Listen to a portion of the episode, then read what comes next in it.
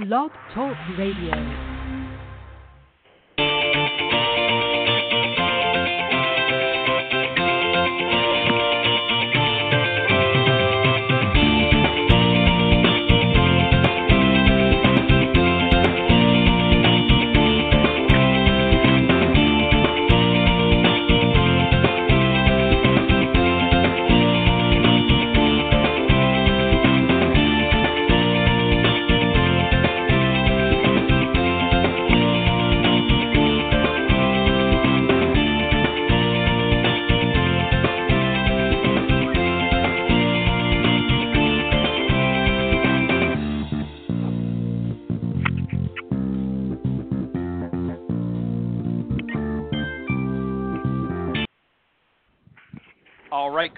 Everybody, and welcome to Golf Talk Live. I'm your host, Ted Odorico. We've got a great show for you tonight. We're going to be starting off here in just a few moments with a the very first uh, Coaches Corner uh, panel, if you will, of uh, 2018. And uh, we're just waiting for everybody to come on board. But uh, this is going to be uh, hopefully the first of many great panel discussions this season. And in a few minutes, I'll, I'll introduce everybody. And then a little bit later on in the broadcast, I'm going to be joined by my very special guest this evening, uh, Dan Pincus. He's the founder of the World Golf Network, and he's uh, based uh, out of the New Jersey, New York area. And we're going to talk to him on the second half of the show. But let me just remind everybody, of course, that's tuning in live, uh, that we're live here from 6 to 8 p.m. Central, or 7 to 9 for those of you out on the East Coast, and 4 to 6 for those of you out in California time. Uh, and you can find us going to blogtalkradio.com and up in the search key, just type Golf Talk Live, and that will take you there uh, on the main page. And for some reason, if you can't listen live uh, during the 6 to 8 uh, broadcast tonight, uh, just scroll down to that page, go to blogtalkradio.com forward slash Golf Talk Live, and scroll down to the on demand section. All of the shows, of course, are auto recorded, so you can listen to the uh, recorded version in its entirety uh, a little bit later on when it's convenient for you. But I want to thank all of the folks for joining live tonight. And uh, you can also uh, catch the show on iTunes.com, Stitcher.com, and now TuneIn.com as well. Uh, just go to the podcast section and just again type in Golf Talk Live, and that will get you there as well. So you can listen to uh, the show on a variety of different social media outlets. Um, always update. Uh, speaking of social media, on Facebook, go to Golf Talk Live blog uh, to get it there. Also on my personal page, Ted Odorico, and several other pages as well on Facebook. Or you can also follow me on Twitter at Ted and Buck CEO. CEO is in capital letters. Uh, I'm also on LinkedIn.com. Uh, again, under my personal name, uh, you can find us there as well. Um, so lots of great places to, to tune in and, and uh, hear about the show. And uh, if you want to call in anytime during the live broadcast, you're always welcome to do so. The number to call is area code 646 716 4667. Uh, or you're welcome to email in questions or comments to me uh, here at uh, ted.golftalklive at gmail.com. And if you're somebody that's interested in coming on the show, but maybe uh, haven't been on here, or maybe you'd like to come back on, you haven't been on here for a few years, uh, you're welcome to email me there as well at ted.golftalklive at gmail.com. Now, as I mentioned, I have a, a great panel lined up for this evening, and one of them's already here. Uh, the other two uh, haven't uh, shown up yet. Hopefully, uh, they won't be too much longer. But let me just introduce everybody, and then I'll uh, sort of begin the discussion a little bit, and when the others uh, come on board, uh, then we'll get them to chime in. Um, first up, of course, is Bill Abrams. He's a PGA professional and owner and director of instruction uh, of uh, Golf Solutions Academy in Balmoral Woods in Crete, Illinois, and also at the Carolina Club in Margate, Florida. Uh, joining me here right now is Jamie Zimron. She's a speaker, instructor, body worker, and consultant, and a fifth degree black belt in Aikido. Uh, she's also a Class A LPGA teach professional, a corporate and conference speaker, executive trainer and coach, and speaker for Vistage International and TEC Canada, which is the executive committee. And then, uh, hopefully, rounding out the panel is going to be Chuck Evans. Uh, he's a Golf Magazine Top 100 teacher, uh, Golf Digest top uh, one of the top teachers in America, and a top 50 growth of the game teacher as well. And he's also the owner of Chuck Evans Golf. Um, so Jamie, well, welcome to the show, and uh, hopefully the other guys will be joining us shortly. Uh, welcome back to uh, Golf Talk Live in the Coaches Corner panel. Well, thanks, Ted. It's great to be here, and hard to believe it's already March 1st of 2018, but here we are. So uh, golf season everywhere is getting yeah, close, and it's good to be back. Thank you. Well, uh, it's an honor to have you uh, come back every year, and I always enjoy your input into the show. And as I said, I'll, I'll keep an eye out for uh, the other two. Hopefully, I'm, uh, you know, as I've mentioned many times on the show, Jamie, you know, I know a lot of you guys uh, are very, very busy uh, during the day giving lessons and, and uh, you know, doing business and that sort of thing. So I know sometimes uh, you can get caught a little bit short trying to get home in time to jump on the show. So I always appreciate and thank you guys for all of your your efforts. And, uh, I know sometimes these things happen, but as I said to you, Jamie, we'll wing it if necessary, and uh, uh, we'll catch up with the guys another time if, if need be. But all right, so here's what this discussion was going to be uh, tonight, uh, Jamie. And we'll, we'll, start things off. Um, I talked about uh, the five senses. I had mentioned this to you, and there's five senses really that we all have as human beings, and they are uh, as follows. We obviously have a taste, sight, touch, smell, and sound. But on the Coaches Corner panel tonight, we're going to discuss some other senses commonly talked about in golf, like instinct, feel, and visualization. And we're going to sort of break it down into various aspects of the game. And I may have to, to shoulder a little bit of the load myself. But what I wanted you to talk about, and we'll start from sort of the putting green first and work our way back. And here's what I want you to do, Jamie. Um, I want to give you putting, but also the mental side of the game as well. And what I want you to do is this talk about sort of the feelings that you want your, your students to sort of instill um, through your instruction, and then sort of walk us through what you want them to, to be able to visualize, not only during the lessons, but also when they get out on the course and put things. And then we're going to talk a little bit about what instinct develops through some of the, the training and the teaching that we provide to them out on the golf course. So let's start with putting first, and then we'll work our way into sort of the mental side of the game. So talk about first, if you wouldn't mind, Jamie, a little bit about feel. What are you trying to get your students to feel on the putting green? Uh, give us maybe some examples of what you want them to feel and what you want them to particularly notice uh, while they're there, and then talk about some of the visualization you want them to sort of create through the lessons, but also on their own ultimately, and then we'll we'll touch on instinct.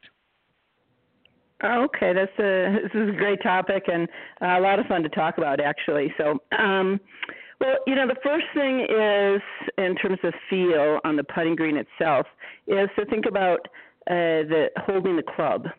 And we talk to our students a lot about having a kind of a light grip pressure and tension right. in the hands really kind of kills that. So that's the first yeah. thing is just to really, you know, really get a good feel of the club uh, with without too tight of a grip. And I think you need to fall in love with your putter. Kind of, it's very subjective, and as we know, there are so many different kinds of putters out there. So fall in love with your putter, the weight of it, how does the club head feel? How does it look to you? There are a lot of different designs, and some people prefer blade type of design. Some people like more of the mallet and all of the kind of almost Star Wars looks to the putter uh, right. these days.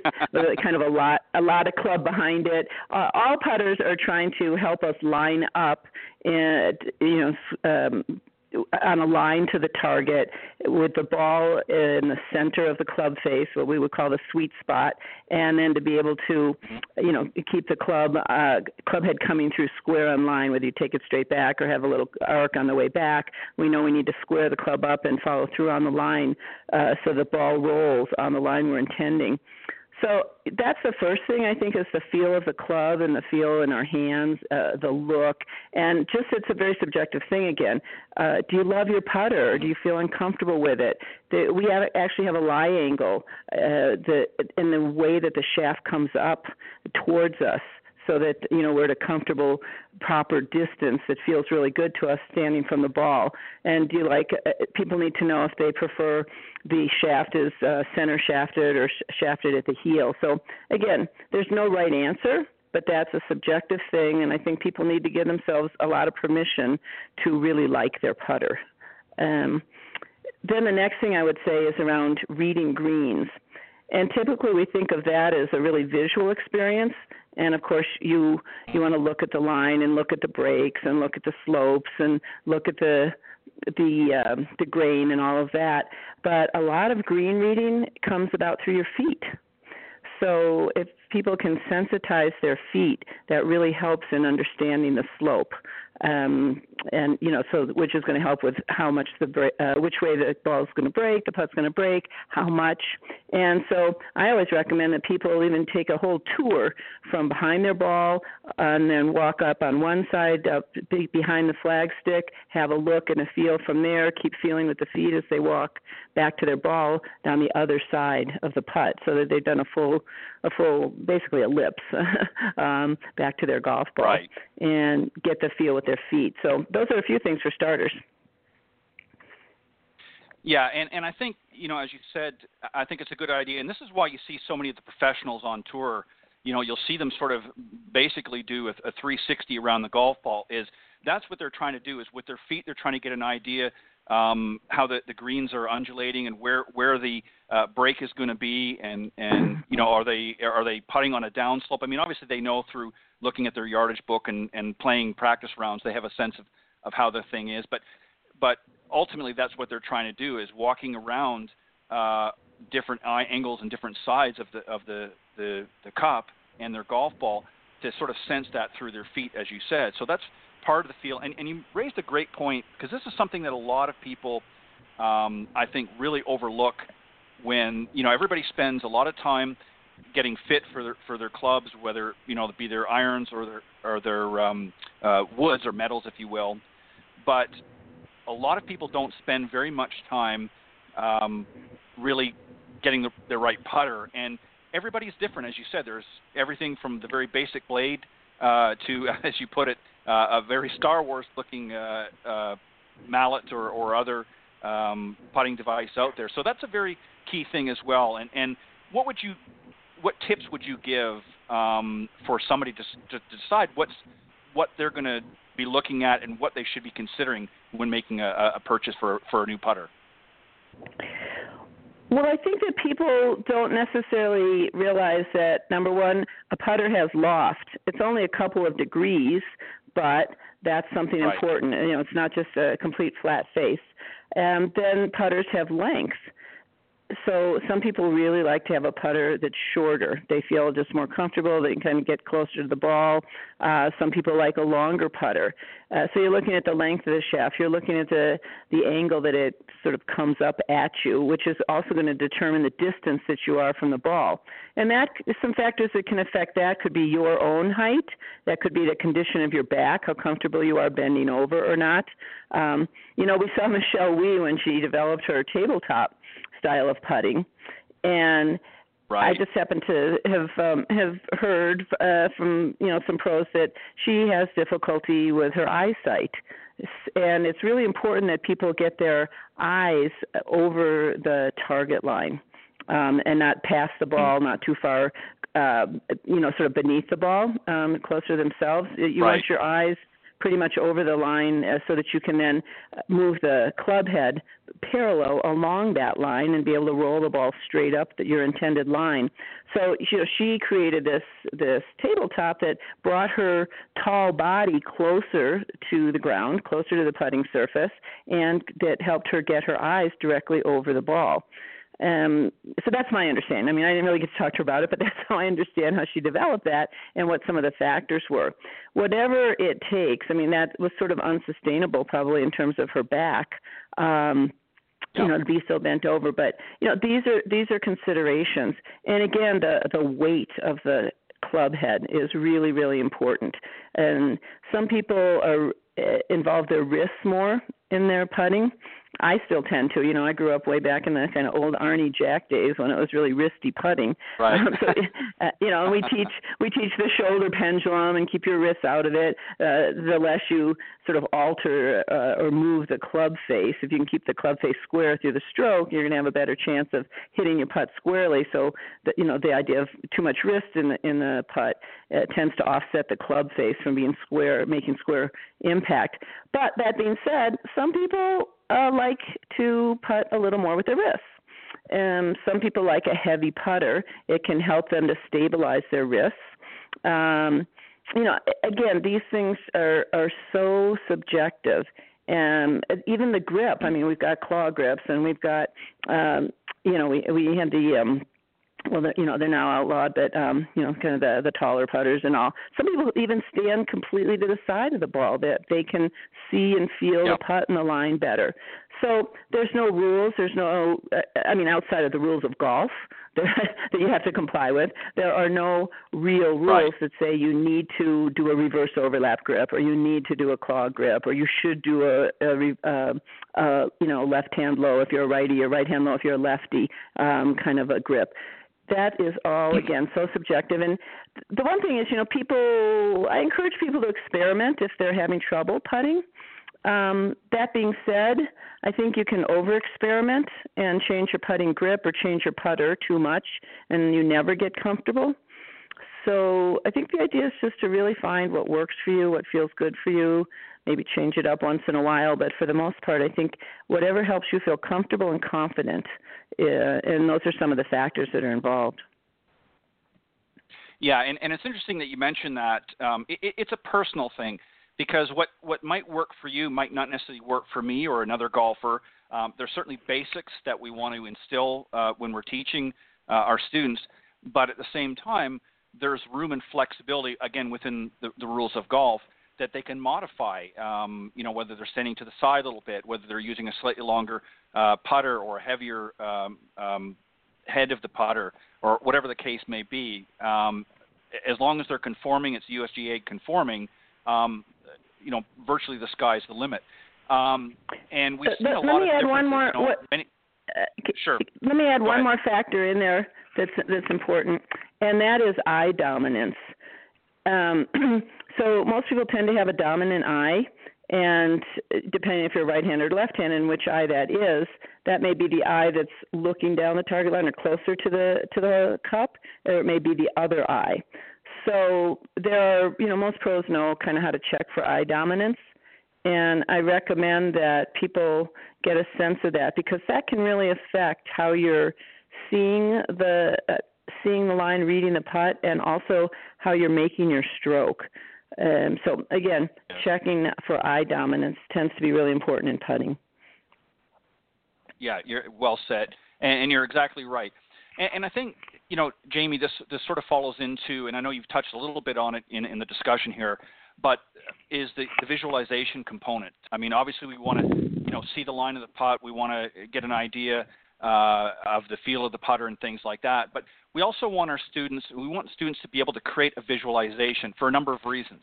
Uh, first off, some people learn visually. Um, you know, you can talk to a student for two hours and they might get the gist of certain things but once you actually physically show them what they need to do or what they uh, you know can do to to be a successful putter then ultimately it sort of becomes uh, a, a, better understood uh, version, if you will. So, talk a little bit about visualization. When you're working with your students, um, walk us through what you're trying to get them ultimately to visualize um, on the putting surface. When they walk up, they've, they've hit their approach shot, they're on the green what are some of the things that you're trying to get them and instill uh, in their minds to visualize so that they, in a sense, get a game plan when they're on the green? Well, the first thing is, I think, even walking up to the green, I mean, you're using your eyes um, and your feet to notice mm. the slope, uh, the slope, and what are the factors, um, the topography that's going to influence the break uh, or the straightness, as it were, of the putt. You're watching other people who you're playing with. You're watching their chips because chips actually break, and uh, you know if a, um, that can give you information of what your putt's going to do as it starts traveling and getting closer to the hole. Um, so you know you're, you're really being aware. You're watching for that. In terms of lining up a putt and being able to make a good stroke, a couple things. One is I think it's wonderful the way the Golf Channel uses this technology, and a lot of most of us watch the Golf Channel, right? And they will show the mm-hmm. line of a putt yep. with a thick colored line. Uh, Shirley Spork, right, one of the founders of the LPGA, who's just such a, t- terrific right. teacher, and one of the founders of the teaching division, uh, she's always telling me, see that, see a, a neon yellow line. You want to see it really, really bright, what your line is all the way to the cup. Uh, so I, I love that, you know, neon yellow or neon orange or whatever. Now, some people are spot putters. They'll find a spot um, so, you know, maybe a little brown spot or a, something on their way to uh, uh, that's on the line, rather than trying to putt like all the way to the cup. Um, know, find a spot that they're trying to putt to that spot, let the ball roll over that, and then that's on their line to the hole. Um, whatever it is, um, I think it's really important. Uh, a visualization I like to use is kind of the train track idea, and I'll use mm-hmm. two clubs. I'll put two irons down uh, wherever I am. Let's say I'm 20 feet from the cup, doesn't matter, or, or 30 feet from the hole. I could be eight feet away. It doesn't matter. You can use two irons and create kind of train tracks that your ball's in the middle of, and uh, granted, this is going to be kind of straight back, straight through putting. I might make the train train tracks a little wider if um, to account for a little arc in the the backswing of the putt. But um, the idea is to roll the putt and to see the putt kind of rolling out the train tracks, rolling out the chute straight on your chosen line for the first like two feet, shall we say. If you can get your ball rolling head over heels, and a lot of people like to put a line, a circular line around the um, uh, you know the diameter of the ball and then get the ball rolling straight. But coming out that chute and having a visualization of the chute, shooting straight out or out the barrel of the, you know, uh, the rifle. That's such a great thing to say at the moment. um, no. but uh, yeah, but um, you know, but just that idea of coming straight out the chute for the first couple feet. Yep. And again, you could use um, uh, to just put two irons down and put your ball, you know, parallel to each other. Put your uh, along the line that you believe the putt's going to roll, and get the ball rolling on line. Um, uh, you know, coming out the chute straight on your line. Now, the putt is going to break on its own, right? I mean, we just let nature right create the, the the bend of the putt. We don't have to steer it. That's when we get into trouble. But if we can line our feet up and line our uh, this, our stroke up and have the visualization of coming straight out the chute, rolling straight up our line, letting nature take her course, and taking the ball into the hole. And of course, people like to listen for the ball dropping in the hole. I think it's important to see the ball dropping into the cup, breaking into the cup, dropping into the cup. Uh, sometimes it's nice to just uh, remember that feeling as you're walking up to your putt of when you're bending over to pick the ball up out of the hole. That's another good thing to to sort of think, feel, see. So these are some of the things that I, I think are really helpful. And again, that that line that we can see that the Golf Channel often shows of um, of the line of a putt. That's a good thing to visualize, and in neon, even better. Yeah, exactly. Well said. And thank you, Shirley, for that uh, for that little uh, tidbit. Uh, we we can all learn from that as well. Um, yeah, Shirley uh, was a great guest to have on the show, and, and I thank you for for uh, having her come on uh, last year. Um, Jamie, let me ask you just one other thing that I want to mention too, is that um, you know, sort of going back to feel just very quickly, and then we're going to move on and, and, talk a little bit about instinct, how we sort of put all this together and and add it into to our, our psyche, if you will. Um, is other factors that you want to consider too are, are things like uh, the conditions. For instance, if it's if it's breezy or, or uh, gusty, uh, you know, if the wind is a little gusty out there, these are things that we want to factor in as well. You want to feel, you know, feel that breeze. Is it is it coming towards you when you're lining up for your putt? Is it you know moving left to right or right to left? Uh, those are factors to to be aware of. Now, if it's a very mild uh, you know breeze, it's not usually an issue. But when you start getting a little bit gusty and things like that, that can certainly affect um, how we want to aim and set up the putt because we got to factor in that, especially uh, if it's if it's gusty, because you never know what's going to happen. Um, so those are things to keep in mind as well.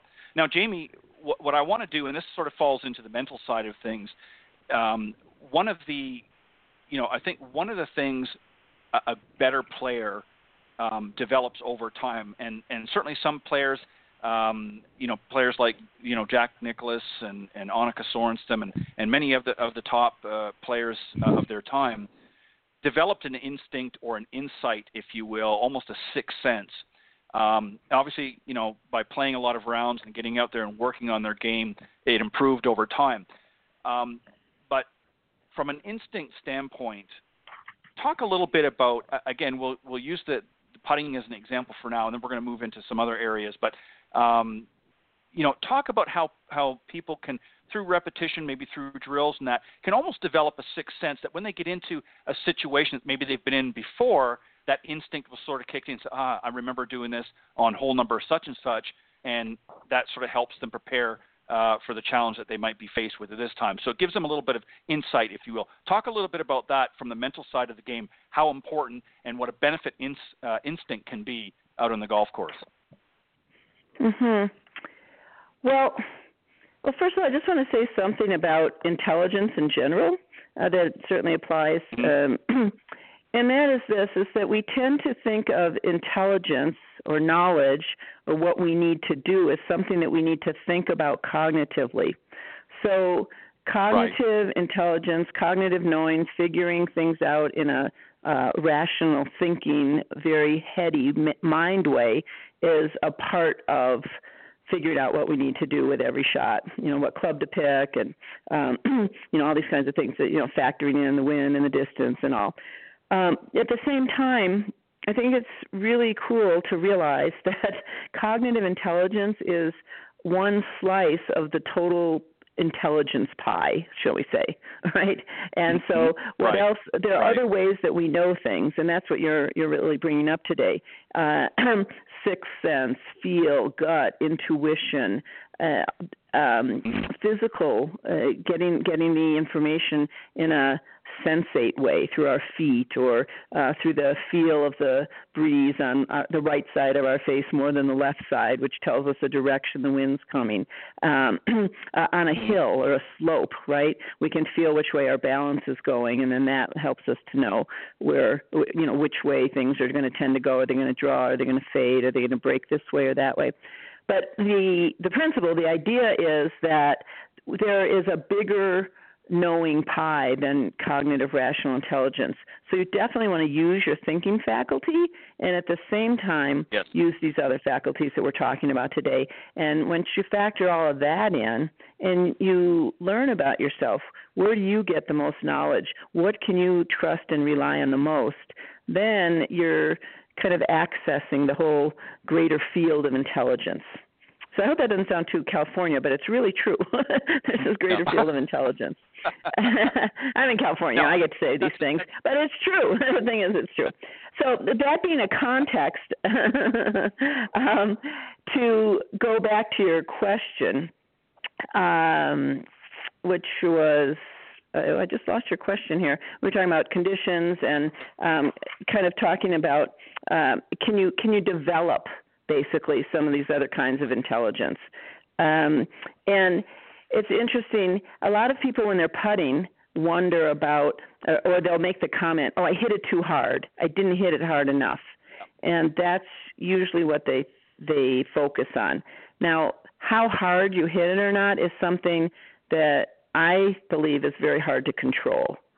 Uh, you know, how hard did you hit it? I don't know, but it is possible to develop a, a feel that kind of blends these kinds of intelligence. And what I mean is that the distance a putt travels has to do mostly with the size of your putter putting stroke. I call it use your right. shoes. so um, we know we need to have a bit of acceleration on the way through a putt. Uh, and I usually say every stroke should add up to 100. Say 50 back swing, 50 forward swing, maybe 45 back, 55 through. So we have we know that we have some acceleration. What we don't want to have is like 90 back and 10 coming through. That's a big decel. That's a lot of fear. Like, uh oh, better slow down. or we take it back 60 and then we like really try to kill it and we wail on it and we go through 90. That's 150. So there's no ratio. There's no balance. And I think if we can start to kind of meter out and create a consistent ratio, and we know that when I say use your shoes on a short putt, back swing to the my back foot, forward swing a little bit ahead of my forward foot. Maybe that's going to give me three or four feet, a short putt. Uh, a 10, 15, 20 foot putt. Maybe I'm going outside my shoe by 8 inches or 12 inches, and then I'm going forward by a matched up amount. And that way, uh, relative also to the stimp or to the pace of the of the green, we start to know what size stroke we need to make in order for the ball to roll a certain distance, cover a certain distance. And in that way, we can start to meter out and gain some control over the distance of a putt. And we know distance or direction and direction are what make putts go in. And a lot of people think that we spend a lot of time trying to figure out the direction when distance is really what helps us to to uh, avoid three putts and to get most putts into the hole. Um, so it is possible to start to practice in a way that you meter out and and get a consistent ratio. It's a drill. A lot of drills you can do to develop that kind of ratio. That starts to give you a smooth and consistent putting stroke. And with that, you start to uh, have a real sense of of confidence and a sense of feel. So that's an example I would give of uh, how you through repetition and kind of blending the feel with a really good theory, right? Match it up, match it up, that you can start to really improve your putting. Yeah, no, that, that's a great, uh, well said, Jamie. You did a, a, a fantastic job. You know, this is something that I think that you know a lot of golfers might be sort of scratching their heads right now. So why do I need to know all this, and why does it matter? My golf, you know, I just want to I, I just want to cure that slice, or maybe I've I'm, I'm hooking the ball or what have you, and and I, I don't understand why I need to know this. What people don't realize is that these are, are skills that we develop uh, over time, just like you would in, in any job. You you know when you first uh, apply for a job, you get out there, you might have some um, training uh, or um, exposure to a specific uh, task at hand, but until you actually get your your hands uh, dirty or your feet wet, uh, as the case may be, um, you don't really start to develop um, those skill sets and, and until you've spent a little bit time doing that. Well, the same is true, uh, Jamie, obviously, as we know, uh, with the golf game. And that's where you can develop instinct through repetition and through uh, motions and, and, that sort of thing, visualizing the shot at hand, visualizing uh, the conditions and the circumstances that you're surrounded by. And these are things that, as you said, um, don't have to necessarily have a great amount of thought put into it. Can actually happen at, at a different uh, subconscious level almost uh, over time. But these are things that are important if a golfer truly wants to improve, because a lot of times, you know, everybody gets out in the driving range or the practice uh, putting green, and they're just doing the same thing over, but they're not really putting any thought or or feeling into it, if you will. They're not, you know, as you just pointed out here a few moments ago, they're not really feeling the situation. They're not walking around testing the ground, uh, looking for those undulations, looking for uh, the break and, and that sort of thing, and testing the speeds uh, uh, of the green and, and the, the grain of the, uh, the, the grass and that sort of thing. So there's a lot of components that go into um, becoming a better a better putter and, and golfer in general. And as you just pointed out, over time, these instinct, this sort of natural instinct, develops through um, repetition and through training and, and so forth. So this is why I wanted to touch on this right at the beginning of the year, as people are, you know, sort of thawing out in certain areas uh, around the world, um, and particularly up in the northeast and northwest of the United States. Um, you know, people need to start if they truly want to improve their game. Need to do certain things, and this is what I wanted to talk about. Some of the things about the senses, if you will, bringing them into play. So well, Let's um, move on if we can. can Sorry, go ahead. Can I say a couple things? Can I? Yeah, if, if I sure. can say a couple things here. Um, you say so many interesting, stimulating things. uh, always happens. I love talking with you. Uh, so, a couple things. One is I think we all marvel at tour pros who are able, they train themselves to hit a shot 62 yards or 73 yards or 86 yards. Yep. I mean, with such specificity, 86 as opposed to 85 yards. They'll send their caddy out down the range with a baseball glove, for example, to catch their shots, right? right? And they'll have them stand at exactly those distances. The caddy will know. And like, we don't have to get that specific, I think, but I do think no. that it helps as we want to break 100 or break 90 or you know get down into the uh, the teen digits or even single digits. It helps to be able to know what a 60 what we need to do to produce a 60 yard shot or a 70 or 80 yard shot. What size swing? What's uh, what loft of club? These kinds of things. And like these are definitely things that you know we can practice that we can we can train ourselves i think you know that i'm a martial artist in fact i just got my sixth degree black belt um so I'm happy about that um and one of the things that i've imported Thank you very much. That I've imported from martial arts into my Ki golf training, Aikido Ki golf training. A couple things. One is this notion of centeredness, really being centered and having a solid base that we're we're connected to our legs and our feet and our balance and the ground and we have kind of a, a stable center so we're not swaying and moving and lifting off the ball that we're able to match up our back stroke with our forward swing these things start to give us some consistency some regularity i've also kind of taken this concept that we call kata it's a japanese word kata means form practice for anybody who's done some martial arts uh, or Tai Chi. People see Tai Chi people in the park, and they're doing what we call long forms and short forms. And the idea of the martial arts masters was to create a correct series of movements where the positions and the transitions, the qualities of movement are correct in this proper form. That way they could teach punches, kicks, strikes, all the all the things you do in martial arts that are actually quite complex. But when they're put into this correct form and taught as a repeating form, then the student can start to practice over and over, repeat, repeat those those forms, those movements. And as they start to practice this kata over and over, it starts to internalize. It's and become more automatic. It's what golfers call muscle memory. And that's the right. idea of practice and repetition. So one of the things that I've done in, in Ki golf is that I, I had a realization about 20 years ago that the golf swing is actually a kata. It's a repeating form of the backswing, downswing, impact, follow through movement.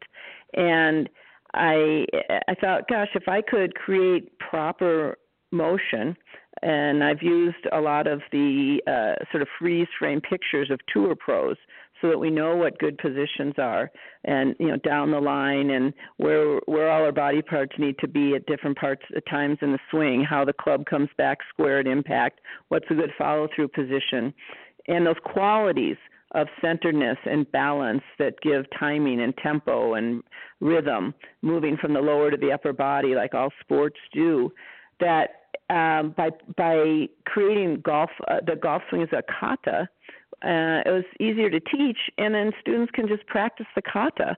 Pretty soon, all these sort of mistakes uh, disappear, and uh, correct motion. People are uh, practicing in a really coherent way. They're training their their muscles, their their muscle memory, their body mind to to produce the same correct swing motion over and over and over.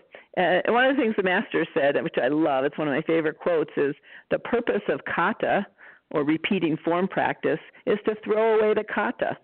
You don't need it anymore. Now you're not thinking about it. Now right. it's totally natural. Now you're just doing it. And that's when we start to have this natural feel when we throw away the kata, yeah, and uh, it's a great right, thing. Right. And then we can rely on it, and then we're having this beautiful centered shots and this lovely free rhythm and, and timing tempo to our golf swing. We have confidence that we're actually going to make centered contact and hit the ball the distance and the direction that we intend for it to go. Now that's really great. Then we start to be in more of this flow state, and it's the flow state where we have uh, a lot more access to um, the you know uh, this greater intelligence in, in our senses, and we feel like we can trust them. We can rely on it. You know, at first and it's fine for beginner golfers. You're learning. You got to think about stuff.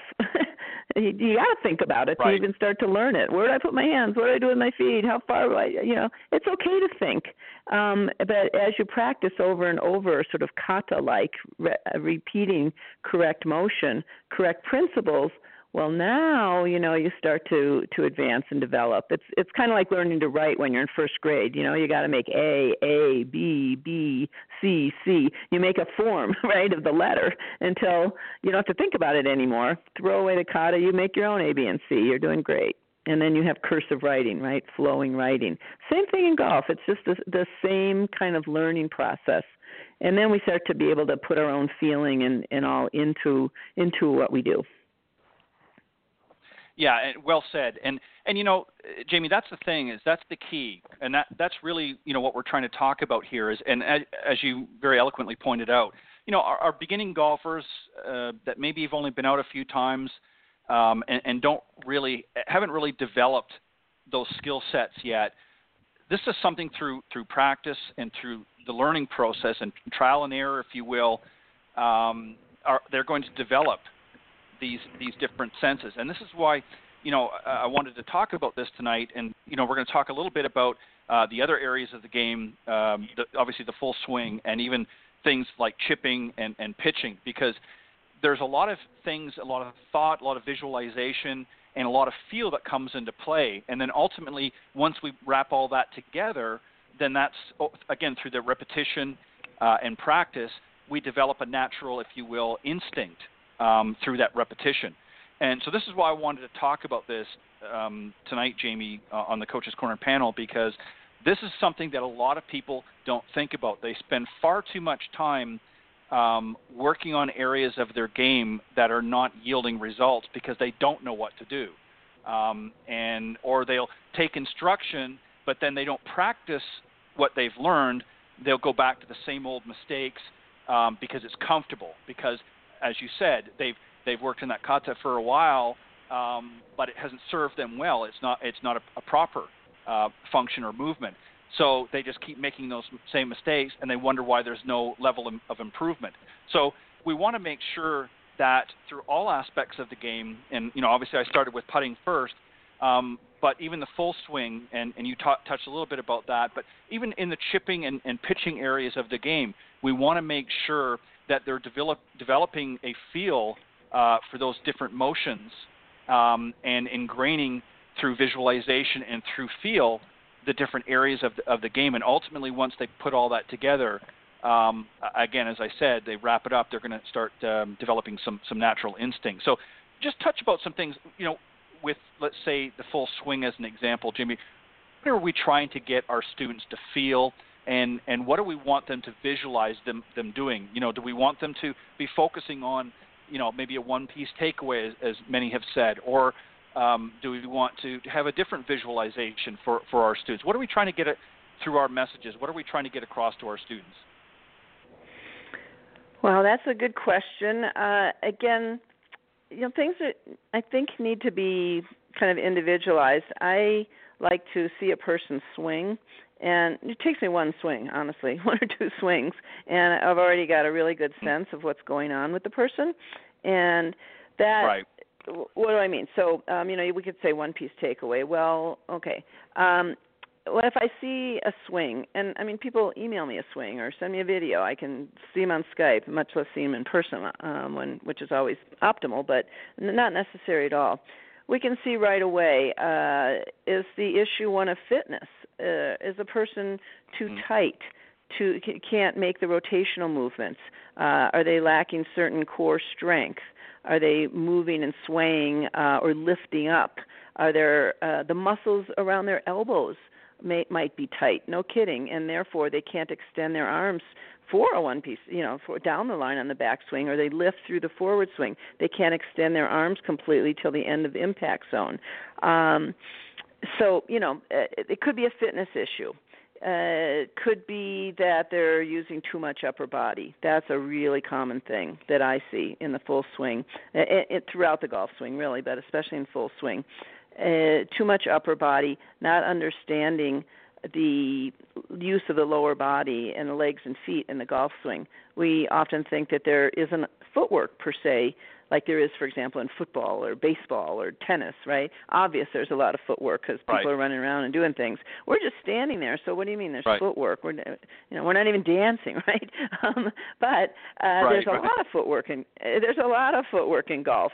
Uh, which way your feet are positioned, right uh, at address? Are they in, in a position where it's hard to where the, the hips are actually locked because the feet are too straight and square and the person can't turn their hips? Um, are they too wide open and so people are just you know sort of lacking balance.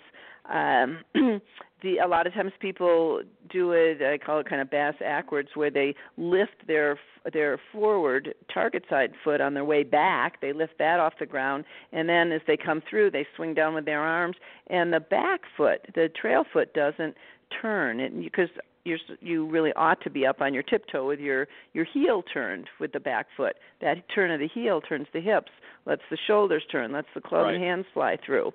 So sometimes people do that in an inverted way. That's that's footwork. Uh, sometimes people their their uh, back hip kind of uh, I, I always say their their belt loop goes sideways rather than their pocket their mm-hmm. of their their, their back cheek um, turning back, which right. would indicate that they've had some hip turn rather than some sway. So you know these are things that I see right off the bat.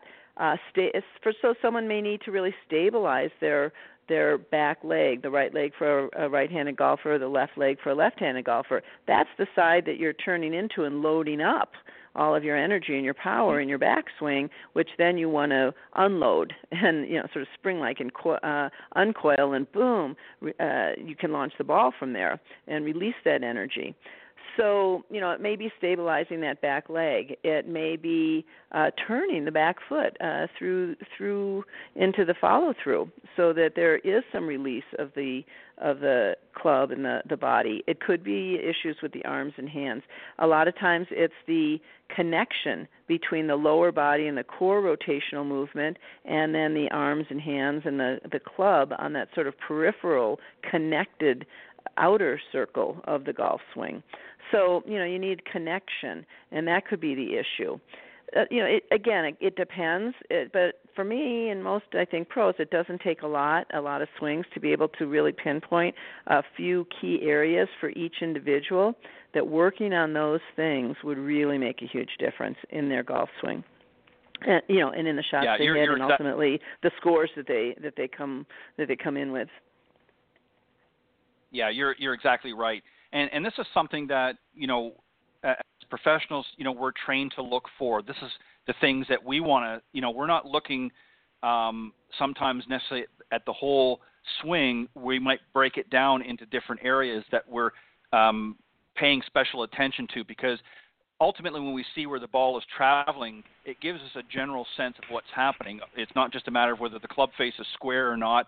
It could be um, you know a lot of other factors could be involved. So you know, we're looking for these things and and through proper rotation and proper footwork, and you know, it, it's like, you know, for every action there's an equal uh, reaction, and a lot of people don't understand that, so they get caught up in, you know, trying to look like they've got the perfect swing, but a lot of times there might be very small but nevertheless flaws within their swing that are going to creep up and create problems and ultimately launch larger problems as time goes on, especially as we age.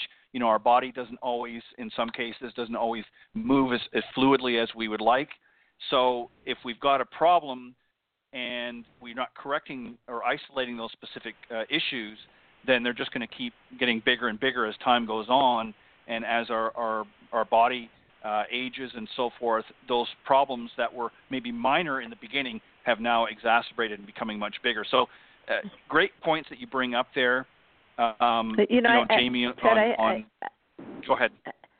I had an experience. You're talking about, you know, aging and uh, could be injuries, but our bodies are a factor, right? Mm-hmm. And all our bodies go through individual things, right? Um, so I right. actually was in San Diego earlier this week and played golf with a friend who's also has done some some lessons with me. She's a martial arts friend, and uh, it was interesting. She's she's really doing well, and she has a nice um, I don't know, a nice um uh matched upness, uh, shall I say, to her swing. She's really getting some nice tempo and rhythm. Um and I've talked to her about keeping her for, she's right-handed her forward foot or left foot down on on her backswing and she doesn't do it. Well, that's it turns out um that you know she's had two hip replacements and I sometimes forget about right. that. And I have not seen her on the golf course for I think a year or something. Well, she needs to do that because with her two hip replacements, that's just something she needs to do in order to actually make a good rotational uh, movement uh, in, in her backswing. So right. it's okay that she does that. However, um, so what we did, we just talked about stability. I gave her the word stability. We looked at it, we talked about it, and we did some visualization with it, and um, that was the word that just keyed her in. And she kept saying all throughout the round, "Wow! Every time I think of stability, it just helps me. And she started hitting just some gorgeous golf shots. She really played nicely. Um, uh, there were some shots that were just amazing. And in the beginning, she's like, "God, I love the way your ball sounds. It's just it's just that kind of center, that sweet sound. Oh, I want it. I want it." By yep. the fourth, fifth hole, she was getting it. The whole rest of the round, I mean, she just had this wonderful sound. She was making such great contact, and every time she kept saying, "It's just the stability. It's the stability." Now I have in my mind you got to keep your foot down to get stability, but she doesn't. It was the right. concept. it's the concept and the feel right. in her own body uh that that of stability and balance and and then that sense of this is and knowing that that's a determining factor to bring the club back in a consistent way and make solid centered sweet spot contact with the ball. So she wants that sound, and now we talked about how you're going to get it with, and why stability and balance and groundedness is important, centeredness. And once she got that, it didn't matter exactly what her feet were doing, and we just worked with her own her own particular body situation, and whew, she just played really nicely the rest of the way. And she knew when it was off, and yeah, most and, of the time it was on. Right, and you raised a very interesting point there because there are going to be circumstances. Not again, that's something that we as instructors have to be mindful of as well. There are going to be circumstances where, uh, whether it be a, a, a, permanent injury or uh, maybe past surgery that impedes certain movements, um, sometimes a player may have to make um, some adjustments in order to, to, compensate, and that's obviously what what she had done uh, to be able to compensate for for the hip operations and there may be other issues as well. So having the information available for us as instructors is critical. So when somebody comes to take a lesson, it's good to know that information uh, up front so that we can do a proper assessment and to be able to do, um, you know, give them a remedy, if you will. And, and obviously, it was successful in, in her particular case that you were able to to um, take note of what she had experienced physically and the changes that she needed to make, and then you were basically able to, through that, diagnose some issues that could ultimately make some positive changes for her as well. So, um, great, uh, great story. Thank you for sharing that. Um, well, I so think we, you know, guess, we tend to focus uh, to, uh, to your topic around feel and sensing and intuition and instinct, all those things. I think that there are some principles, universal principles, by which our bodies work and that energy is transferred from uh, you know from one object to another from a body to a golf club from a golf club to a golf ball. And uh, these you know they're just these principles that we kind of if we can adhere to those principles so this principle of stability or balance or centeredness or groundedness or relaxed power or kind of coil and release uh, these things are principles, and then things work well when we adhere to those principles. What happens so much of the time is that we are much more uh, taught to pay attention to mechanics and technique. And I'm not saying that mechanics yes. and technique aren't important, but we sometimes pay so much attention to them and we don't tie them to the principles uh, and so we don't emphasize to our students and to ourselves, even in our own minds, and, uh, enough that we need to practice the principles. Now, how we get there, it does help to have certain kinds of mechanics and techniques, but sometimes we have to modify them because of our aches or pains or right. injuries or surgeries or age or or body type or you know whatever it is, a predilection, right? We all have our own uh, varying right. predilections. Um, so if we can start to really pay even more attention, uh, much more than I think we do, to the principles, adhering to the principles, and then uh, having our, an understanding how technique and mechanics relates to those principles, understanding how adjustments that we may need to make uh, in the mechanics so that we can still accomplish those principles, then I think we start to do better. But so I think I'm I'm saying that it's uh, that uh, the feel and the intuition, the instinct, those things are much more related to these universal principles, and they are encoded right. in our bodies and our, our soma, our somatic, our, our bodies. They're encoded in kind of the way energy works, and you know, golf is, is energy. Everything is transferring energy from here to there, right? To move something. Um, right. So if we can start to really pay more attention to those principles, and then um, kind of uh, you, you know you'll see even on tour there isn't exactly one swing. I mean Jim Furyk reroutes his, his club in a way that nobody else does, yeah, but he does get back right. to a position that he can deliver that does follow the principles. Um, so so long as he does that, doesn't matter how he routed his club. Um, and I think right. that's what we need to pay more attention to, both as as as teachers, as students, as, just as players and as people. It's really what are these natural principles that we can uh, join and align and harmonize ourselves with, so that uh, you know we come out better. Yeah, and and th- those are all great points. You know, that's uh, just to sort of sum it up. You know, I, I think a lot of times, Jamie, that that we work with, um, especially new students, um, tend to focus on on things that really uh, are not going to yield the results that are needed. And you know, we all have to learn um, from the very basics um, as we go along. And then through again through practice and, and repetition, we develop uh, you know a certain skill set, if you will. Um, but we have to make sure that we're doing um, and adopting those sort of universal principles, as you pointed out and then over time the feel and the visualization of and sort of better understanding of what it is that we need to do to accomplish and be successful out in the golf course um, you know will come in time. And and again as i mentioned earlier that sort of brings back to that insight uh, and, and instinct if you will um, o- over time. But so i guess what i, I want the listeners out there to, to take away from this discussion tonight um, jamie is this is when you go out and you get ready to start the season, for those of you that maybe have already started, um, it's never too late. But for those of you that maybe are still in a bit of a winter thaw and, and waiting to, to, you know, itching to get on the golf course, don't just run to the driving range and, and get a, a bucket or so of, of golf balls and just start hitting them. You know, put some thought into it. Go and see your, your local professional and and get a, a, sort of a spring tune-up and a refresher because a lot of people don't take advantage of the winter. They're not practicing and they're sort of you know couch potatoes for four or five months depending on the circumstances, and they're not really um, you know fresh. They're not thinking about fitness. That you know they haven't been for several months. Now they get out there and you know the injuries come early in the season because they haven't been properly prepared and you know suddenly they're sitting on the sidelines for a couple of months because their back's bothering them or their foot's bothering them or whatever the case may be uh, or they're just not playing very well but they've done nothing to prepare themselves so you know, a lot of things that Jamie that you talked about tonight are things that that the folks can can do to prepare themselves both physically and mentally as they get ready to start this new golf season. What a great discussion yeah. tonight, Jamie. I want to, you know, I want to thank you for uh, for being on the, the Coaches Corner panel. I'm very excited this season.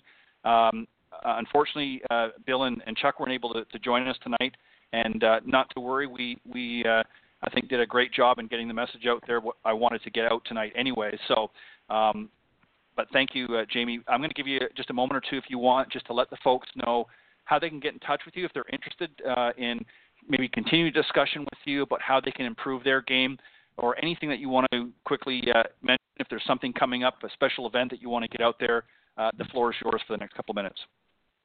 well, thanks a lot, Ted. Um, yeah, and I'm sorry the others didn't, weren't able to join us. I look forward to uh, more more interchange with them. But uh, it was great talking with you and uh, having a chance to share some of these things. I did want to mention one more sense that we didn't mention, which is common sense. So um, right. that's another whole story, right? But uh, we, really need common sense. Right. Um, um, people can find me on uh, my website on the web at uh, www.kiaigolf.com, K I A I golf.com. I also don't mind phone calls, and my uh, direct line and uh, cell line, voicemail, and all that I'm um, pretty reachable is seven six zero four nine two four six five three which is golf, 760-492 golf. I do have a really wonderful evergreen classic video uh, instructional DVD series, and it's got some companion booklets, and it goes through golf fitness, katas, swing patterning, and these universal principles, which I really highly recommend people get. And if somebody wants to give me a direct email through my website or give me a call, I will be very happy to add a personal uh, free swing analysis and kind of go over that with folks, um, which I, I hope will give them a, a good leg up or uh, swing up on the on the new golf season. so um, you know, I'm I'm always traveling and doing all kinds of um, seminars and speaking and clinics and golf schools, and happy to arrange things with you. I'm I'm out in California. I'm living now in snow country, but uh, always uh, whether it's through Skype, video, and travels, um, always available and always happy to to talk with people and, and work with with anybody who's interested to uh, explore this really uh, holistic route that really incorporates all the classical golf mechanics around these universal principles. Well said. Well, Jamie, as always, thank you very much for joining me uh, tonight on the Coaches Corner panel. I appreciate it as always, and I look forward to having you come back the next time. Uh, keep doing all the great things that you're doing, and have a great uh, weekend. Thank you so much, Ted. Okay, thanks, everyone. Bye bye. All right. All right, bye bye. All right, that was uh, Jamie Leno Zimron on the Coaches Corner panel tonight. Uh, what a great, uh, great discussion, and uh, always look forward to uh, having some interesting discussions on the Coaches Corner panel. And again, unfortunately, Bill and, and Chuck weren't able to join us this evening, but uh, we'll get them back here on another another episode. All right, I, have got a, a, really interesting guest tonight, Dan Pincus. He's the founder of the World Golf Network, and I'm just going to tell you a little bit about his organization and then I'm going to bring him on, and we're going to have a great discussion on the second half of the show tonight. Uh, the World Golf Network, of course, was established in 2003. Uh, it's a premier business networking organization that gives uh, exclusive membership, uh, uh, curated experience that uh, helps grow their business. they begin by understanding each member company's goals and then access their comprehensive and proprietary database in order to connect members with relevant entities. Uh, through golf, including monthly outings and private rounds, as well as a series of social gatherings, World Golf Network creates the ideal environment uh, for effective networking. Uh, members are carefully selected through an exclusive application process that ensures all participants are decision makers ready to do business. Uh, within each chapter, which will include up to 100 businesses, there are never more than four members representing the same industry. Uh, members need not be golf savvy to join the organization, with foursomes based on each player's skills. Some groups play competitive rounds, while others uh, maybe play best ball. At select outings, the World Golf Network Pro uh, provides lessons for players at any level. So, without any further hesitation, let me uh, bring out the founder of World Golf Network, uh, Dan Pincus. Uh, hi, Ted. How are you? Good evening, Dan. I'm doing very well. Welcome to Golf Talk Live. Good. Thank you. Thank you for thanks for having me on your show. Well, I appreciate it, and, and thanks. Uh, I look forward to tonight's discussion. All right, so let's. I, have given sort of a general overview, uh, if you will, uh, of World Golf Network, um, but let's talk a little bit about um, essentially the, the effectiveness of networking uh, and how it helps uh, or how it can help uh, grow grow your business. Talk a little bit about that, basically the concept. Right. So. Um, networking actually is probably one of the least expensive ways to grow a business, but it does take time and it uh, you have to network properly with the right people. Otherwise, it's not effective. Um, and the reason why networking is so powerful is because rather than you doing all the sales yourself as a business, you actually have other people looking out for you, referring you business, and speaking well of you. And you always uh, think better of a company when someone else speaks about you than you speak about yourself. So uh, we basically, uh, you know, brought back the old-fashioned way of using golf as a business tool, and actually it's already been a great networking tool for other people, but we just organize it a little bit better so that we actually would tr- re- recommend people to play golf with people who could be natural referral partners for each other.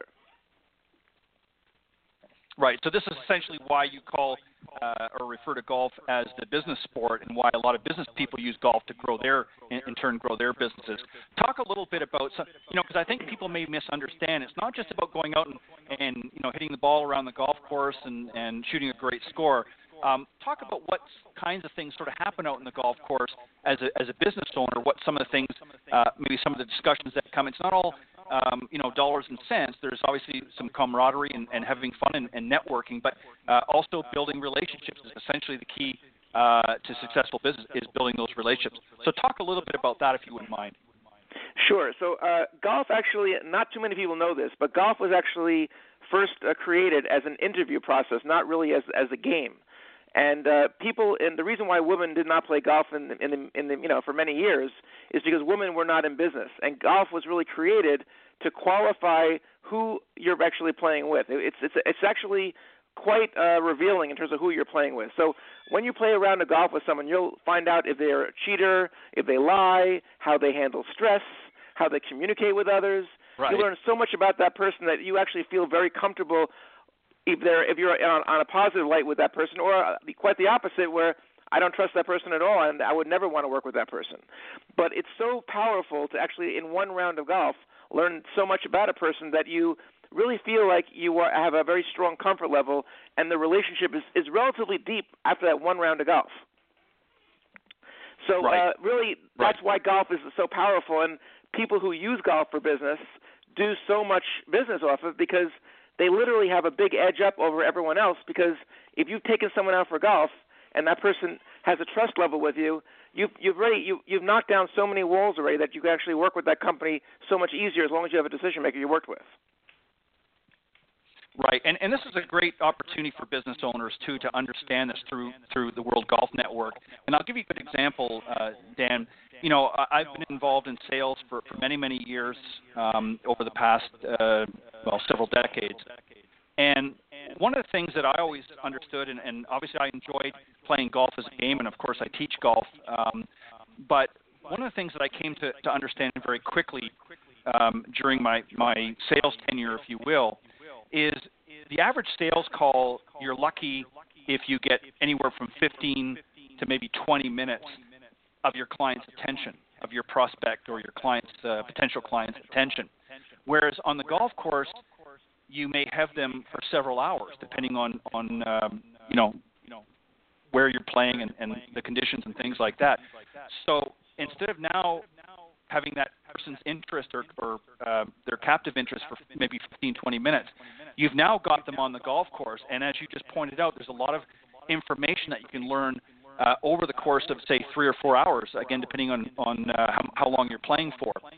So it's a very valuable information gathering process wrapped up in in a in a game essentially correct yeah 100% and um again uh the um the the relationship that's built on the golf course is uh, so strong because of the fact that whether you're good or bad in the game you both are basically you know you're both uh, going together through the process the same way and you're both you know have a lot of time to get to know each other um, both personally and business wise so you feel comfortable at the end of that round whether that person is someone you really want to continue a relationship with or not.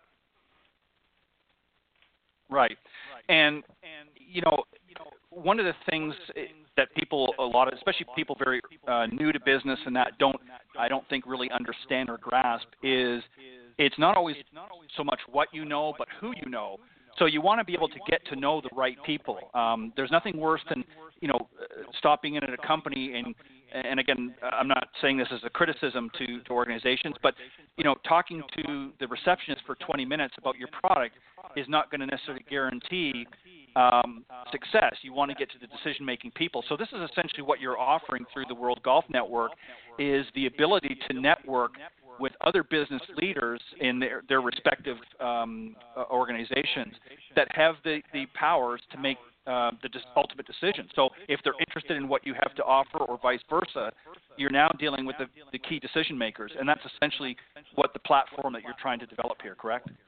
Correct, and and also there's another part of it. It's not really about the sales directly. It's really more about the overall sales. So uh, what I mean by that is that when a when a company comes into the program, we qualify for them and who they are as a business, what they do, and who would be the best referral partners for that business. Not necessarily who would be the best client, because as a referral partner, that right. that company right. might refer them four or five clients rather than meeting someone who might you know be one or you know may or may not work with them directly. Right. And that's much more powerful and, and in, in, in so many ways. Yeah, you're exactly right. Um, you know, and, and, again, having that information as a business owner uh, is invaluable.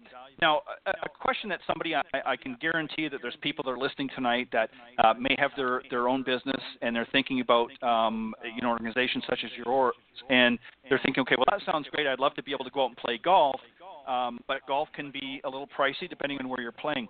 So how do they, uh, you know, give some idea again by being involved or, or associated with an organization like yours, how they can get out there and, and increase their business without nece- not necessarily having to spend a, a great fortune to do so. Talk about some of the benefits there.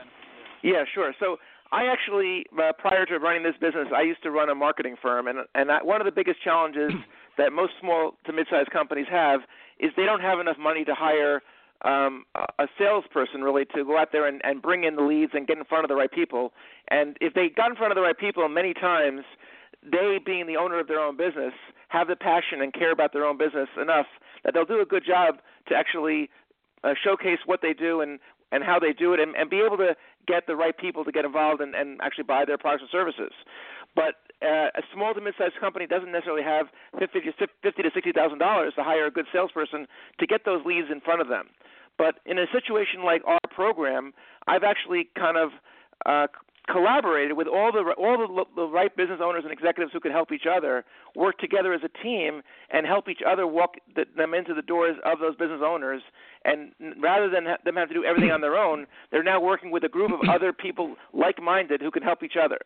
And so the people who are in the system are now again they're not necessarily thinking about how they could sell their product or service it's how they could help the other members in right. the group right. do more business and that will eventually come back to them when everyone's thinking about them as well so, yeah, uh, so, uh, the cost so of our program like... is about it's about 10% of what it would cost you to hire a salesperson Right. So, so, so yeah, rather, you're, rather than you paying all the money you, yourself, now you're basically paying a small fee to be part of a system where everyone's looking out for each other and everyone's helping each other get access to the right people. And imagine, again, imagine that you instead of you having a salesperson, you have uh, 50 or 60 business owners who are all there thinking about you and talking to their clients about your business. Yeah, I mean, and and what a great opportunity for any business to be in in um, you know as you said you talk about the lead generation uh, that comes out of this and it's really being a part of a networking group. It's not just as you said about necessarily selling your products to the group although there, that happens as well. It's about really through your network having a, a, a sales force that's going to go out and do some of the legwork when maybe it's not always convenient for you to do it, or as you said, hire somebody to do it. You've now got maybe 50 or 60 other businesses that are essentially helping to sell your product or, or uh, certainly talk about your service, which ultimately is going to um, come back to you. Uh, and you're doing the same thing for their uh, businesses. So it's kind of like having um, a, a sales force, if you will, um, that you don't have to pay that's doing some of the legwork for you, correct? That's right, and and and they happen to be better than a salesperson because they own their own business, and when they're referring you, it comes across much more uh, truthful and honest than sure. if someone is selling you from as a salesperson is trying to make commission. Right, right, exactly. Um, so you obviously um, talk about uh, uh, some of the membership options. Let's talk about some of the benefits. You've mentioned obviously a few right now, but let's get into a little bit more depth. So how does it work? So if I, it, let's say if there's business uh, owners listening out there tonight, what's the first step? What do they need to do, and, and how do they uh, go about doing it? And then what are some of the right. benefits uh, uh, being involved yeah, so with there, the there's Golf three uh, levels network? of membership. We have a beginner membership for those who are not comfortable with the game of golf, and we actually give them five golf lessons as part of a package before they actually come into the program, so they feel that they can get involved with the group and and not feel embarrassed to basically play with the rest of the members. Um, we the, the, mm-hmm. within the group itself, as you mentioned prior, we actually have two levels of uh, players. We have what we call a social level player, which are people who, who basically have a handicap of over 27 or they play over 100, which is actually quite common. There are a lot of golfers who don't can't break 100. Sure. Sure. Right. And for those golfers, right. we just have it. They have they have to play best ball, as you mentioned before again, and it just keeps the game going. Yep. It's we we say in our program, it's not a sin to play bad golf. It's a sin to play slow golf. So as long as you're moving along, everyone's mm-hmm. happy, everyone's moving, and it's an individual game. So you're really playing against yourself anyway in the game of golf. So that's yeah. the uh, yeah, so the, the second. Yeah, I was gonna say the second level is is you're basically just in the group as either a social member or a competitive member based on your handicap. And then we have also a premium membership, and the premium membership gives you two free qualified guests at every group golf outing, every cocktail event that we host, and you can actually take care of your clients, prospective clients, your vendors, and as long as they're business owners, they can come to these events and functions, and it helps all the other members meet more, more people, It helps you take care of your the people that you want to take care of, and it also gives uh, you actually more power because then when people know that you brought all these guests, people say, "Wow, that person knows a lot of great people. I want to get to get to know that person even better, and I want to see if I can work with that person and do some business with them." Yeah. What do you say to to the business uh, again? Sort of going back to what I mentioned a little a while ago. Um, and again, I know it. You know, everybody doesn't have to be out there every week playing golf necessarily, but what do you say to businesses that that might be interested in what you have to offer, but they're saying, well, you know, I don't have a lot of time, and I'm just a small business here. Um, I, you know, I'm not always going to be able to get out there and play golf like that. What do you say, or how do you advise them um, at again to some of the benefits and why they should be setting aside that time as opposed to maybe doing other things that are obviously counterproductive for for their business in general? Right. So um, a lot of people are, are more comfortable on the phone making cold calls, which I'm actually amazed at because I find that to be one of the most difficult things to do. But um, right. in our system, we, we, we actually have a, uh, a very minimal expectation. The very lowest expectation is one day per month that company is going to dedicate to basically being in front of other business owners and executives and having FaceTime and building those relationships. So every business owner right. truly can take one day per month out of their schedule and and devote to growing their business. And if they can't do that, then chances are they are probably spinning their wheels and not going to go very far in their business. However, uh, we actually recommend that every company spend at least two days per month to do it, because how we work it is that one day per month they're meeting all the members, and the members are there meeting each other, thinking about each other, and referring each other opportunities. But one day per month, we want to work with them as well, where we actually use our database of about 5,000 contacts that we know personally, and we'll actually in, in bring out someone we, which we think is going to be, again, a good referral partner for that company, and and they in return will bring out a guest which they think might be a good fit for the organization, so that they can actually have someone speak about them in the in the group. Yeah, and and, and it, it sounds to me like really you're feeling a, a void that I mean, there's obviously been lots of different golf groups and golf outings out there, but really what the World Golf Network is doing is trying to bring businesses together. Um, and it's not really about the game, is it? It's really about um, the opportunities as business owners to be able to help one another because ultimately if if my business is being helped and I'm helping your business and and sort of continuing on down the, the the chain if you will or down the line ultimately that makes a healthy economy because we're all interacting in that. And really, golf is just sort of the um, icing on the cake, if you will. It just happens to be a particular game that has been well suited for that type of interaction. Would that be pretty accurate? It's exactly right. Uh, golf actually is called the business sport for a reason. It's the only place and the only uh, kind of game or activity or event that you have more time to get to know each other and talk to each other than you are actually in playing the game if you think about it, when you take your strokes, whether it be 80 strokes or 100 strokes or even 120 strokes, those strokes actually took you seconds, maybe, maybe a few minutes, but you're out there for four hours. Right. And in between those other those minutes, you're talking all the time, and you're getting to know the person that you're with. So it's very hard to, in any almost any other activity, to get to know someone that well.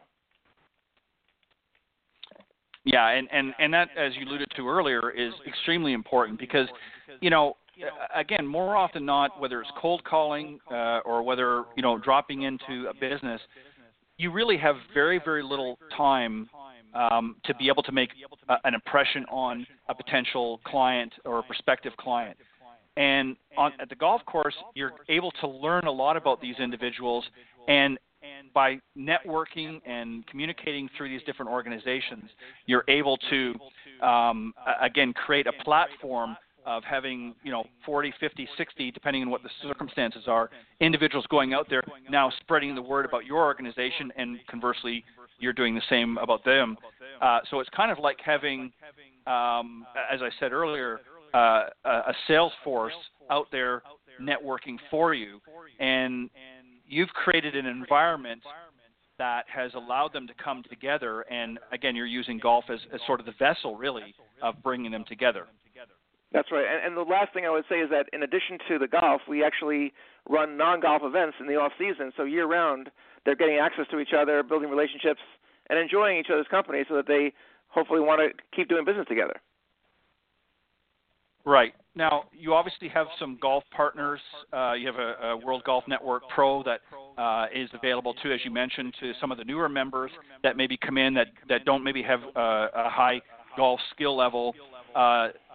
They're able to to take advantage of that at least at, a, at an elementary level or beginning level um, as, as sort of a new member, if you will, and then if they want to, you know, obviously pursue that further on, then there, there's options there as well. But so you make it very enticing for a business person who maybe has not played a lot of golf, but maybe has had an interest and doesn't know how to get started. So that's something that you offer as well uh, that you mentioned earlier, correct? Yes, that's the beginner membership, and and and we actually have a number of members who, who take advantage of that because, um, you know, it's if they don't feel comfortable playing with everybody, they're going to feel uh, uneasy about actually even the relationship. And we want people to be comfortable, enjoy themselves, and really take it. Uh, you know, the, we're probably the only golf group out there that doesn't match people up based on handicap. We match them based up on business, and and that's very different right. from most groups because it's not about the golf in our program. It's more about the connections, the relationships, and the business. Right. Right. And as I said, golf is, is really secondary, and it's just a vessel that's being used to bring to help bring people together, but it's not the primary function of, of the group. And and I like that because um, they're able to um, to access information um, throughout the networking that goes on in your organization but at the same time, they're also able to have some fun through different social events and, and obviously on the golf course as well. And they're able to learn a lot about each other. And that helps too, as a business owner, the more knowledgeable uh, the other members become about my business, the more confident they're going to be able to uh, refer my business to potential uh, clients of theirs or business associates outside of the group um, so this again creates that, that perfect platform for them, and, and I think uh, it sounds like you've got a, a really great network uh, of business uh, professionals. Now you've been doing this since this was launched in 2003. What's the future? What do you see the future of the World Golf Network? What sort of your long-term uh, vision have you got uh, for it?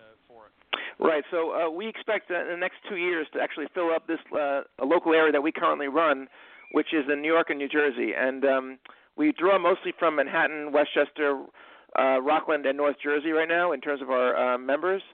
Um, but we actually hope to hmm. find partners who want to open up other territories for us, like Long Island and Connecticut and um, Central Jersey and, and Pennsylvania and other places around the local area. And uh, our our ultimate goal is to actually uh, franchise the model for people to actually be able to buy territories anywhere they want to open up groups like this. Right. And and I can see that being a very successful uh, opportunity because there's so many great markets throughout, you know, not only the United States, but of, of ultimately, uh, once that market has been filled, you may want to go into other areas like Canada, and you can even branch it over into areas in Europe and things like that. It's definitely a great model. Um, what's been some of the feedback from some of the members? What what are some of the things that they like most about being part of the World Golf Network that you've uh, I'm sure you get lots of uh, great feedback and things. And are there things that they would like to see that are not maybe currently available, or some suggestions of things that they would like to see as add-ons uh, for future uh, development with uh, with your network? Uh, yeah. So the the things that people like the most are it, the first thing is that it forces the owner of the business to get out of the office once in a while because it's uh, if, the old saying is if you don't put it on your calendar, you're not going to you're not going to do it and and this kind of forces right. you to say, you know, these days I'm going to be out of the office. Uh, you know, my assistant or my um, administrative staff or whoever is going to be there to answer calls and follow up for them. It, they, they have a day off to actually to not you know to relax a little bit and, and to walk away from what's going on in the in the world, and that's that's important and valuable to a lot of people, and they, and they really appreciate that. Um, the second thing is that um, the relationships that are actually made are really quite strong uh, the um, the people become really close friends, and it's not just business; it's also social, where people actually do you know like each other and enjoy each other's company, and and it's always great to make more uh, quality relationships, uh, no matter you know who you are and where you are.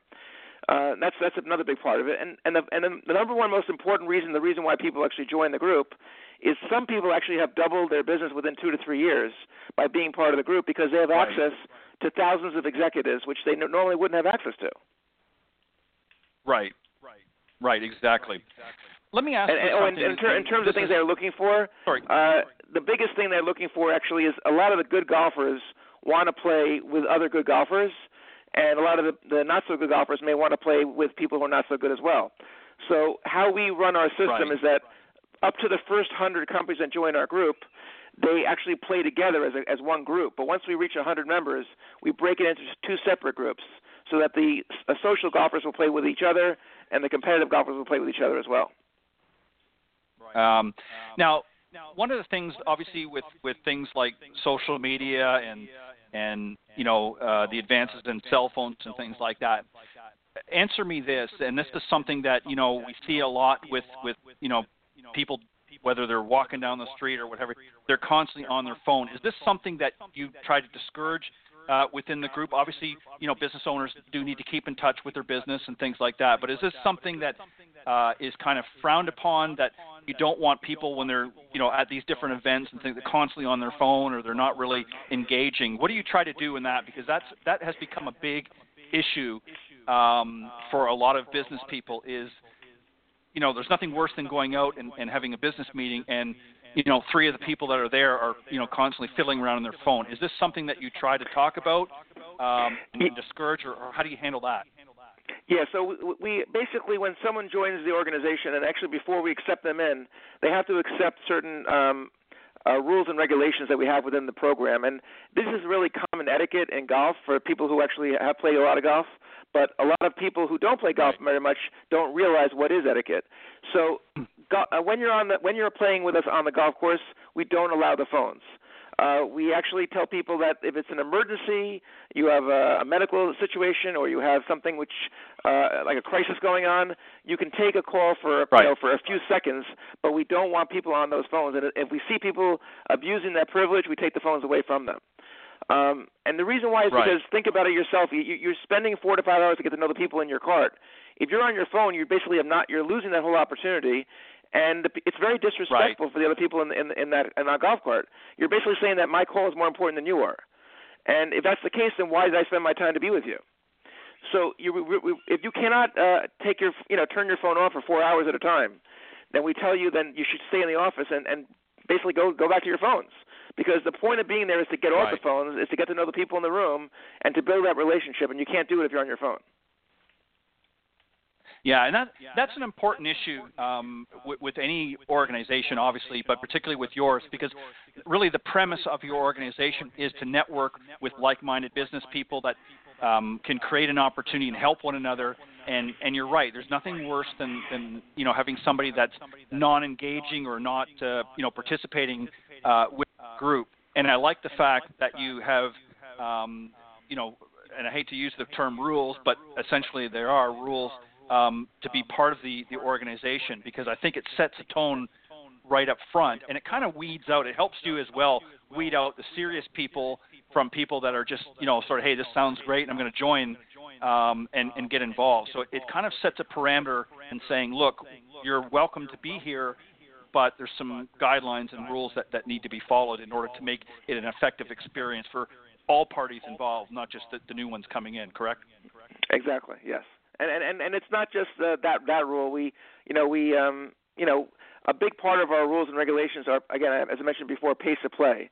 Uh, people really don't care that you're you know everyone thinks that everyone's looking at them and watching them, but actually everyone's playing their own game. And the one of the biggest rules we have is that people need to keep pace of play because we have a rule that we don't allow people to play more than five hours uh, at any of our go- golf outings. And if it, if, it, if once five hours has uh, passed, we serve lunch, which is actually we have a breakfast, golf, and lunch, and we serve lunch at five hours.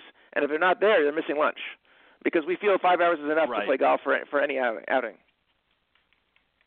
Right. Yeah. Well said. Um, yeah, I, I can't couldn't agree uh, any more than that. Um, so Dan, let me ask you this: Are there um, specific courses that, that you're involved with, or how does that work? I mean, obviously you don't just sort of show up at the golf course and say we've got 100 uh, members here, um, you know, of my organization. Uh, are there certain courses in your area that, that you're sort of partnering with that allow you to uh, to use their facilities? Yeah, so we actually have seven golf courses uh, per chapter. Um, the chapter we're currently running is from North Jersey up to Rockland County. Uh, they're, all the courses are within within an hour of the GW Bridge, so we have a lot of Manhattan members as well. And um, the um, the courses that we play are really the nicest courses that we feel uh, we can get onto within our budget. And um, how it sure. works is that once a once a company is a member of our group, they play for free. One, you know, any business owner of their of their group, it could be a partner, it could be you know another senior executive, as long as they're a decision maker of that business, can play on behalf of that company. And if they'd like to bring additional guests out, they can do so at our cost as well. Oh, okay. So if they want to, as Very I said, good. if they want to That's- take out clients, prospective clients, they they they they, want to make a mini outing of it and, and take out you know you know eight or nine of their clients. They can do that as long as they are qualified guests and as long as we don't have too many of the same people already in you know in the room. Sure, sure. No, I agree. Um, no, that that's great. So, so having if if somebody wants to um, become involved with the World Golf Network, what's the first step? What do they need to do? Well, the first step is to look at the website, which is worldgolfnetwork.com, because on our site we have a lot of video showing sample events. It uh, tells people what we do, how we do it. The application is actually on there, um, and we want them to understand what they're actually, you know, what they're actually looking into before they actually give us a call. And assuming they like what they see, then we ask them to give us a call directly, and our contact information is there, our email, our phone number, um, and then we just we'll actually sit down and talk to them and learn a little bit about that, about their business uh, because we don't accept any member that we can't help. So if they want to meet people we don't know, we Sure. do not accept them into our group because the whole point of the program is we want people to meet people that can help them, and we want this to be a win-win situation that everyone walks away, you know, with more business than they, than they came in with. Right. Now you have all, obviously multiple chapters. If um, if you have uh, if somebody gets in touch with you, do you put them in obviously geographically based on where they're located? What do you do in a situation where you've sort of exceeded the limitation for a chapter, but somebody's still interested in becoming part of the, uh, the member uh, network? How, how do you handle a situation like that? You obviously don't want to turn away that somebody could be qualified. Uh, do you have other options, or what? what uh, how do you handle a situation like that? Right. So when we, we're filled up with a certain category of business, we actually have people on a wait list. So th- th- there does come times when people basically, for one reason or another, drop off the program, and it could be that they sell the Sure. business, they retire. Um, they could be um, in a situation where the partners um, have, you know, uh, have a, have a difference of opinion. Uh, there's all different things that happen, and pe- people sometimes will come out of uh, the system. So when that does happen, um, if someone is on the wait list, they'll be the first one to be called to be uh, asked if they still want to come in, and they get involved at that, at that point. The other thing is that when they join the group, they're grandfathered for life, so their price will never go up, which is kind of Okay. cool because the reason we do that is we want people to use the program not for a short period of time, but for a long period of time. Because the longer they're in the group, the more business will actually happen. It actually grows exponentially because people know them that much better, refer them that much more, and they those relationships are that much stronger. They do more business together. Yeah, yeah, well said. Um, now, if you have a business, let's say, and the pr- principal owner is a member, and for whatever reason, either they've sold the business uh, or they've you know willed it, let's say, for argument's sake, to uh, to offspring, um, and they're lo- no longer part of that particular organization. Can somebody else then within that same organization that now is maybe heading, let's say, for instance, the president uh, of the company retires or passes away, and somebody else has now stepped into that position. Is that membership still held in place for the new member if they choose, or do they have to go through the whole process? No, it's it's a corporate membership. So when they when they join, the company Okay. owns the membership, not the individual. And any of their owners Okay. or partners or senior executives can use that membership. So the only reason that they would lose their membership is if they canceled that membership, and then they would they would have to they, then they would have to go start the process over again because at that point we don't know who's coming in, who's working with us, and also the price point will be different because they're now starting all over again. Right. Okay. Okay. I got gotcha. you. I got you. Well, Dan, it, it, it sounds to me like it's it's really a win-win situation. Um, and as I said, you know, uh, alluded to throughout the discussion, it's not so much about the golf as it is about building a networking community of like-minded business people and particularly business owners to be able to get together and network um, and and utilize uh, each other's resources to the best of their abilities. And you've just again very uh, tailor-made it, if you will, uh, around the game of golf, and it sounds like you've got a fantastic organization, and I can see it uh, continuing to grow. Obviously, it's been very successful for a number of years. Um, what would you like to leave as maybe some last thoughts for some of the listeners out there? I do have a lot of uh, folks up in the New Jersey area. Some may be already members, but um, maybe if you've got some business owners that might be listening to the program tonight, uh, what message do you most want to uh, to relay to them? Yeah, the real thing is that whether they join my group or not, uh, they, you know, golf is something which is really a powerful business tool, and um, I actually personally created this whole process because I literally have been able to grow businesses dramatically by using the game of golf. And the hardest part of uh, the game of golf is getting the right person in front of you and being able to spend the time and get to know them.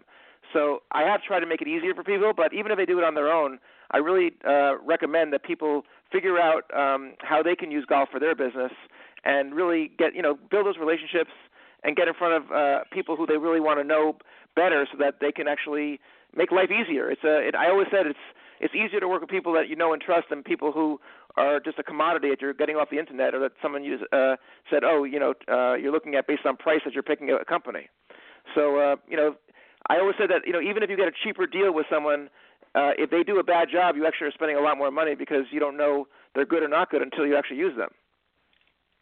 And right. uh, if you've got a relationship right, exactly. with someone, you know, yeah, you, yeah, even if you're paying ten percent more or, or whatever it is, if you know you're getting a good job done, it's it's in the long run you have more peace of mind, and in in the long run you might actually spend less money because you have less headaches. Yeah, and and the nice thing too is, you know, about having that is you're you're getting a, a wide spectrum of, of businesses. It's not just you know all bankers or all uh, you know real estate uh, or that type of thing. You obviously have a very broad spectrum of all different types of businesses. So uh, again, that really gives you know when somebody's out uh, in in the business world doing business, they've got really a, a, a vast spectrum of um, companies that they're representing in, in a sense. I mean, in addition to their own company, they're out and say, hey, I you know I know somebody or I, I've got some great contacts in this field of, of interest that you may you know they may be looking for um, you know somebody that that would qualify, and right away they've got basically a list of you know upwards of 100 people that they can confidently say to them, hey. Um, I'm going to put you in touch with so and so, or here's their information. So that really is is the premise of your organization, correct? Yeah, it, it really makes them more powerful themselves because when you're a go-to person sure. people come to you for for whatever they need, whether it be uh, a plumber or a uh, immigration attorney or a hmm. construction company, if you have the resources in front of you that you can actually say, "Hey, I, I have the owner of the company that I think will be a good connection for you," you look very powerful and you look very strong, and people will come back to you for other things. And the more people come to you, the more sure. likely they're going to also do business with you. Right. Exactly. Yeah. And a, that's a great asset. So just one more time, Dan, if you wouldn't mind, just for those that are maybe interested in learning more, where they can go and how they can get in touch with you. Right. So um, WorldGolfNetwork.com is our website. Uh, if they want to email me directly, it's dpincus. It's uh, my name is Dan Pincus. Uh, dpincus at WorldGolfNetwork.com. Um, also, I've done a lot of marketing on YouTube. If they searched uh, Dan Pincus or World Golf Network, they'll they'll see a lot of video on what we do and how we do it. Um, and really, um, like I said, the the program is really about just uh, helping executives do more business through uh, relationships that uh, uh, they would, uh, you know, not necessarily have uh, without us. And that's uh, obviously, like you said before, the the more you know and the more people you know, life is easier, and it's not always what you know, but who you know. Right, exactly. Well said. Well, Dan, I want to thank you very much for joining me tonight on, on Golf Talk Live. It's uh, been an interesting discussion, and I think um, the listeners have, will have a better insight.